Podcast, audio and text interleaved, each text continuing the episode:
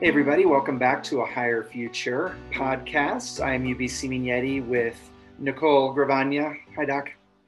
Hi, UB. Who are we talking with today? Uh, so we we're excited. We we have a, a, wonderful guest who really is, you know, uh, we're excited about the global perspective of this conversation. Um, but please welcome Daisy Auger-Dominguez, who is the Chief People Officer for Vice Media Group. It's so great to have you. How are you? Thank you, Ruby. I'm so excited to be here, and Nicole with you as well. Awesome. Well, yeah, we're, we're excited because again, you know, so Vice Media, right there, it's this media uh, organization, global reach, um, not only from from you know the external work that you do, but also you're you're you have a global team. Um, but so for you, first of all, what um, how did you get here to this? You know, as a, you're a diversity, equity, and inclusion strategist, um, you know, you're on the world stage. How did you get to this work? How did you get into it all? You know, I think like many of my fellow practitioners, I, you know, I got into this work for very personal reasons. Um, I am, uh, I am, a, I am a U.S. citizen, but I've had a very unique, Im- Im- you know, immigration story. I was born in New York City uh, to a, a, father who's Dominican and a mother who's Puerto Rican, but I was raised in the Dominican Republic. And I and when I was raised in the Dominican Republic, it was with my grandparents. My parents were teenagers when they had me, and I attended an international school. And so my childhood friends growing up were Danish, Chinese, Israeli, um, you know, uh, um, I'm Austrian. I mean, you you name it. We had we had we had it all. And I grew up with that rich mix of diversity before we even knew what diversity was, if you will. And it was very much rooted on national heritage and identity formation, and also what happens when you grow up with mixed cultures and backgrounds. And then I moved to the US when I was a junior in high school, and all of a sudden I became Hispanic, right? All of a sudden I was put in one box that said this is who you are because you are dominican and puerto rican. And you know and you know i initially rejected that. Uh, that wasn't the that wasn't my experience. But what i what i really was rejecting was that it was diminishing what what my potential would be. It, it was very clear to me that that box meant less than for a lot of people. A lot of people in, you know, in the, I, I went to a high school in you know, New Milford, New Jersey, um, lovely high school very few Latino and African. I mean, there was like a handful of us, um, and we all knew each other. Um, and you know, and so very, very early on, you know, messages like, um, you know, when we were getting accepted to colleges, and one of my peers, a, a, a young white man, um, saying, "Well, of course you're going to get into all the schools." You know, it's like you're getting in because of affirmative action. Um, and at that point, I didn't even know what affirmative action was, right? Mm. So I was, I, I was an immigrant, if you will. You know, I, I didn't know, and I didn't have a, a deep understanding of race relations in, in the U.S. Uh, but what I did know was that I was smarter than him, that I had better grades than him, um, and that I deserved to get into better schools than him. Um, and so, you know, as a kid, you're navigating that, but but you're also navigating being othered. Um, and then, you know, I, I, went on to college and and work and and in college and you know and after college, I did a fellowship in public affairs. Um, I was I gravitated towards issues of social justice and equity. Right. Again, before we even knew what that language was, I had my undergraduate degrees in international relations um, and women's studies um, because you know I realized that I was a lot of the literature I was reading did not include women. And I just, you know, and, and within that, I concentrated on Latin America and the Caribbean because I also realized that we weren't centering identities that to me had been always centered growing up and that I, and that therefore I knew were valuable and worthwhile to understand. Um, and then, then I go to work and I'm one of a few people of color, right? I'm one of a few women. Uh, and I started my career at Moody's Investor Service. And so all of that, all of that energy just eventually would push me towards being the one that would go to the black mba conferences the asian mba conferences the hispanic mba conferences. You know i i was always just curious about where the talent was and how did you create access and opportunity in places that i knew could be better if that talent was there.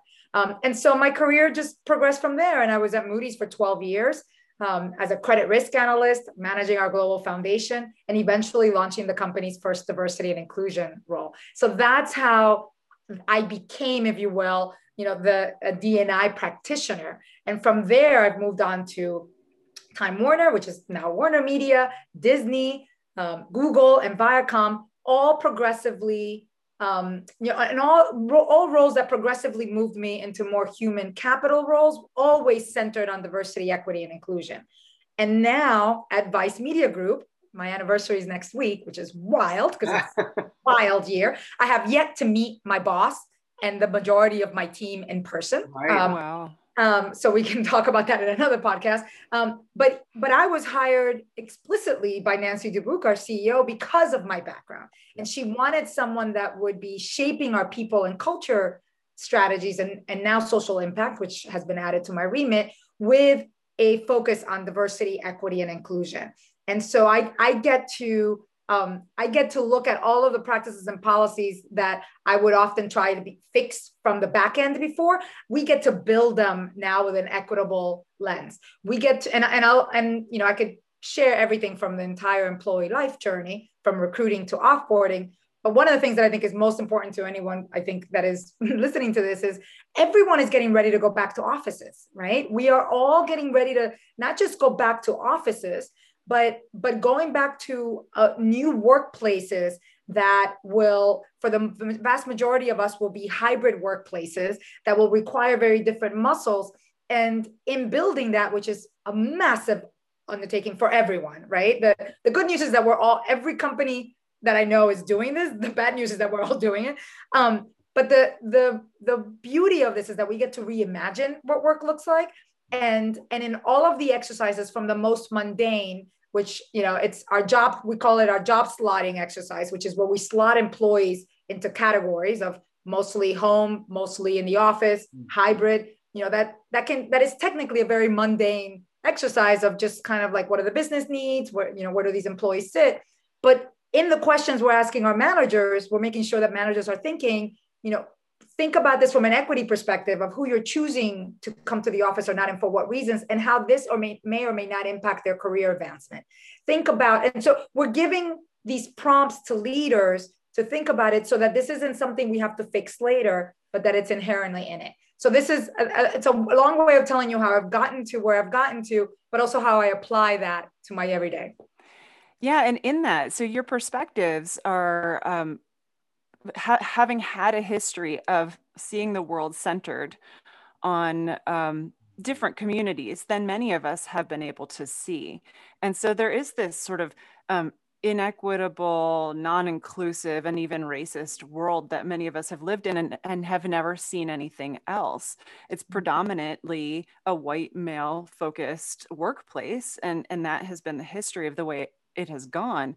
So, what, what does the workplace look like? When we're on the other side of that, when we're no longer in a white male centered workplace, what does that look like? I think it looks beautiful.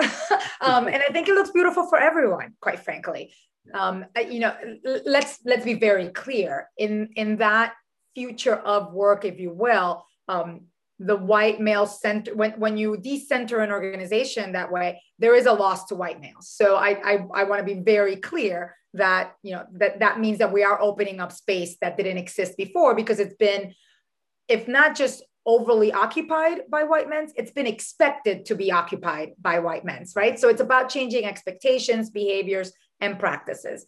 Um, and you know and the reason why i think it looks quite beautiful is that you know i i do think that it is it is the world as it is right? It is creating workplaces that reflect the communities that we live in that reflect the communities that we serve. Um, and and it is a and and there are to me these are workplaces where there is light where there is openness where there is true creativity and collaboration and not fear where there is true engagement and you know and and challenges and learning and you know and tensions right? Because we all live in tensions but but it is a place where all of those can coexist and you know and create not just better practices and better products and you know and better content and you know whatever it is that your organization produces but also create better experiences for the employees who are there so i think that's what that those organizations look like. Now that is you know it's it's the the um, you know sort of symbolic piece of it. The operational piece of that is is that yes there will be you know more spots opened up for uh, for talent that looks very different from what we have um, historically defined as professional norms right? Our professional norms have been very much defined by white male standards. And and that unless we change that unless we change that from an expectations perspective. And by the way, I'm, I don't mean that that work is solely on white men. That work is also on all of us, right? We, we live in this world, and whether we like it or not, many of the decisions that we make are still based on those standards. Um, but it does mean that the work has to be done by white men in tandem with everybody else, right? For for many years, and you know, in the last two decades of me doing this work, we've said this work has to be done from the top this work has to be done from leadership and you know and but we haven't put the words you know to that. I was like this work has to be done by white men right? Um, it really is i think in the last year that we've given ourselves a little bit of liberty to use language like that because of just you know the drastic changes that we faced and and the language that we use now around white supremacy and white privilege. These were words that for many years in corporate america we were just so afraid of saying because we didn't want to alienate the white man, right? Um, and let me tell you, I was like, I don't want to alienate anybody. I want to, I want, there's space here for everybody. Um, and that means that we all have to hold ourselves accountable and that we all have to hold ourselves accountable for the role that we want to play, for the roles that we can play. And sometimes that role may mean stepping back and letting somebody else shine. Yeah. Well, I, I love, you know, so, so then Oh, sorry. no, go ahead, UB. I, well, well, I was going to say, I tying it back to what you said. Um, you know, in this new post-COVID world, right? There is this once in a lifetime opportunity for every organization to to look at um, the, the job slotting, but do that in a much more intentional way. Because now we can really look at every single one of our employees, understand who they are, you know the intersectionality of all of these different identities um, and and how can we go about rebuilding in the right way to accommodate support and include all of those different identities? And it, it really like perfect time to do it. Perfect time for everyone to do it. And if oh, you absolutely. don't if you don't you're guess what? You're in trouble if you don't because it's going to be expected now even more. It's not that it's going to be; it is expected. It is. It this is. this generation, this this generation is uh, far more demanding and less patient than any other generation, as they should be. Um, and if you know the research that that comes out, and, and you know, at Advice Media Group, our our teams have been, you know, are, are constantly researching, particularly Gen Zs and millennials, and you know, and it's fascinating um, just to see that you know they, the way that they perceive the future of work is not necessarily location based right? But it is based on values it's based on shared expectations. And you know and those expectations are around diversity and inclusion and belonging and psychological safety. And so workplaces that do not deliver that will not be competitive right? They will they will simply not. And and let's be clear there's workplaces that will that you know the uh, the the whole beauty of diversity is that there's something for everyone right? So there will be some workplaces frankly where people will be fine the way that they are and that's and that's fine for them based on what they deliver and how they deliver it. But the vast majority of what we produce create you know share engage in will be and has been shaped by the catastrophic events of this past year. And and it has accelerated in in a painful and beautiful way the change that many of us had been advocating for decades. And so that, that we we can't unsee what we've seen right? We can't unchange that. What what what is what we should be mindful of and, and i'm starting to see it now is there are always retrenchments in this work right? Last year right at the at the cusp of the pandemic i started even writing about this. I because i just i felt this urgency of reminding everybody these are the times when diversity and inclusion initiatives get cut right? Because at, at, from a survival perspective everything that has to get cut will get cut but the first things will be diversity and inclusion. And i would argue that the last things that should be cut are the diversity inclusion initiatives that have to do with your employees and their well-being right? Yeah, the chicken dinners, yes, all of that you can cut. But you know, but but what's going to really you know um, nurture and engage your teams that you hold on to for dear life and then we then we sadly you know experienced and uh, we didn't experience then we sadly um, all witnessed george floyd's murder and you know and the events coming from that. And then there was an uptick right? So there was like some companies started cutting and then everybody started either investing or just making lots of promises right? Lots of pledges. Yeah. everybody was like we're gonna you know we're gonna eradicate racism. And what we're seeing now and i'm starting to see that and sort of my spidey senses are, are always up around this is now we're seeing companies you know coming back things normalizing a bit. We, we're starting to see some companies like you know uh, Basecamp and Coinbase, you know their their CEOs putting out very public uh, statements, pretty much saying like you know, and and they, they, this is not the language they use, but they're pretty much saying I was like we could care less about inclusion and we could care less about voice. This is what we need you to do, and and to me those those actions are really telling because it gives freedom to those leaders who have been teetering to go like oh like okay, fine. Like if they did it, I'm going to do it.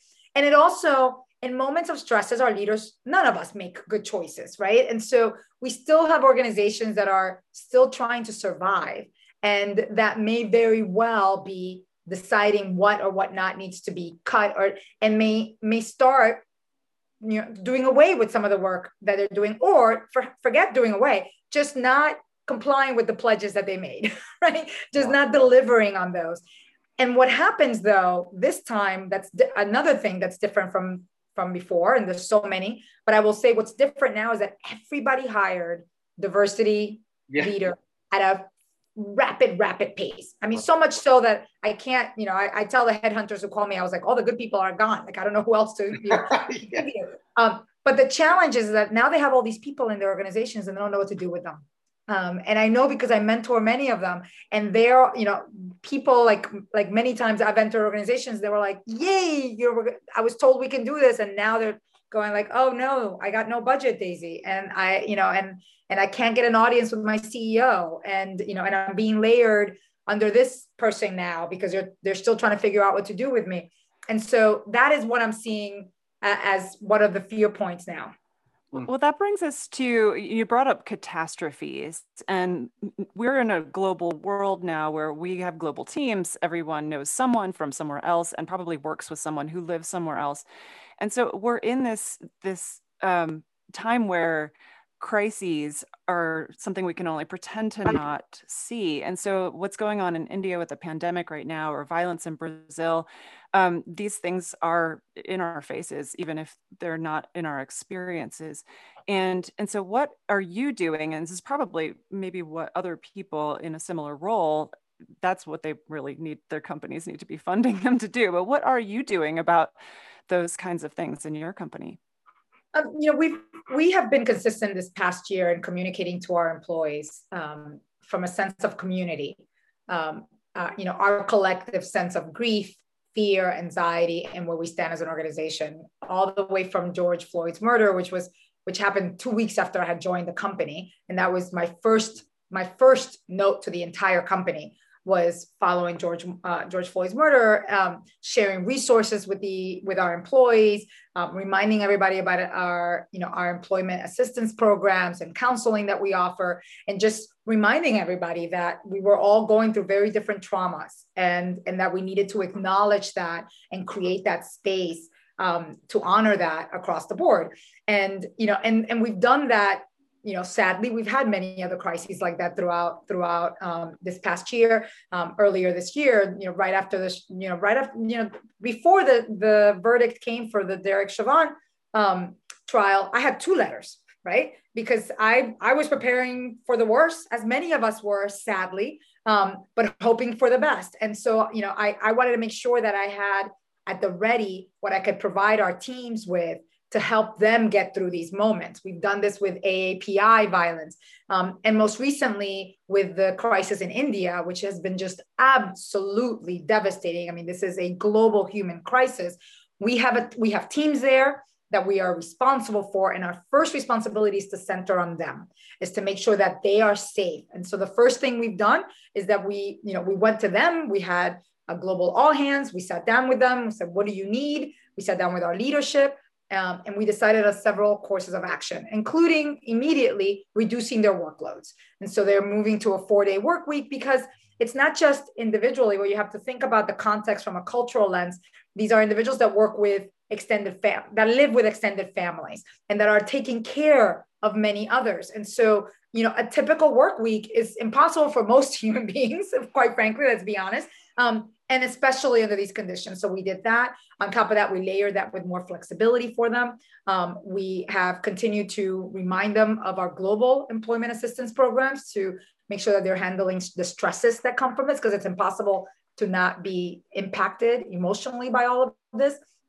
Um, and then we've also um, augmented our healthcare benefits because in, in our discovery, we recognize that the insurance benefits for most of the country do not uh, cover for in-home COVID care, which in my opinion is quite frankly inhuman at a moment like this. Um, but we made sure that we are, you know, we worked with our insurance partners and had to buy external insurance coverage because our teams need to know that if they need to cover you know, Tylenol and, you know, just basic med- medicine, which by the way, it's almost nearly impossible to find as well in the country, but that, if, that they can, that they, that will be covered and that that won't be an extra weight on them on top of everything else that they're facing. But we didn't, we didn't just keep it to them. We shared a note like that globally with the entire company. And, you know, and in it, we shared the content that we create an article that had been written by one of our team members with vetted organizations that you could support that actually clearly explained what the money that you give them does mm-hmm. um, because especially when you have such distance from events like this and you don't you don't you don't quite know what to trust and who to trust we wanted to make sure that there was something that was that people understood there were re- there are tons of reliable embedded organizations locally that are doing just herculean efforts right now to safeguard um, the people of India in a way that sadly um, their government has not. And so, um, so that's the work that we do. And because we're in over 20 countries globally, this, um, you know, uh, Nicole, this is work that we have to do constantly. And, you know, and it's not that we bring up every single issue on a global scale, but we, we do from a decisioning criteria perspective, um, uh, you know, applying an equity lens to it, we do want to make sure that um, we are communicating to our employees globally what is happening to our employees globally and that there is a, a communal sense of we, we truly are together. This isn't just the us mandating what happens or that if it hurts in the us it only hurts here because where it hurts that's where we need to address pain.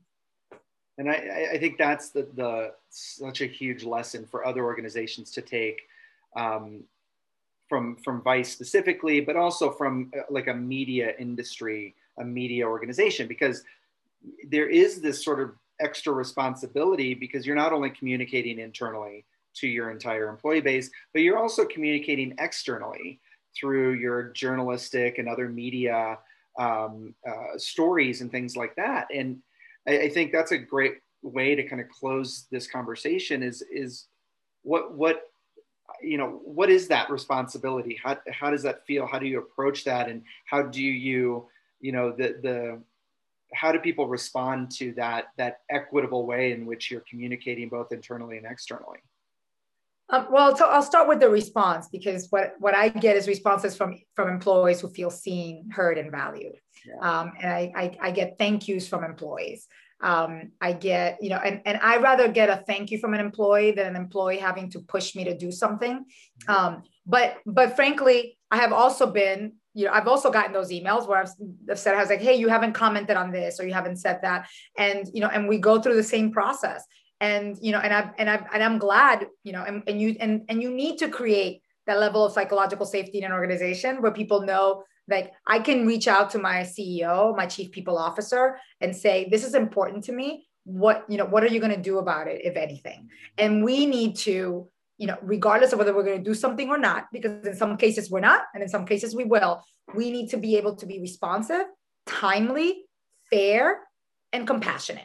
Um, and you know, and, and I think that that's that that's really critical in all these pieces. So that's the response has been very positive. At the end of the day, UB, this the tone get always gets set at the top.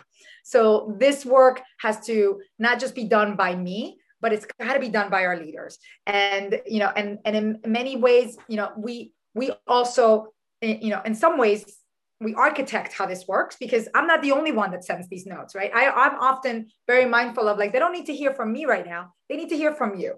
Or, you know, it's like, why don't you send this note? And then then the follow-up notes will be this way. Right. And and but and let's be fair also, like people don't just want notes. People just want to be acknowledged and cared for.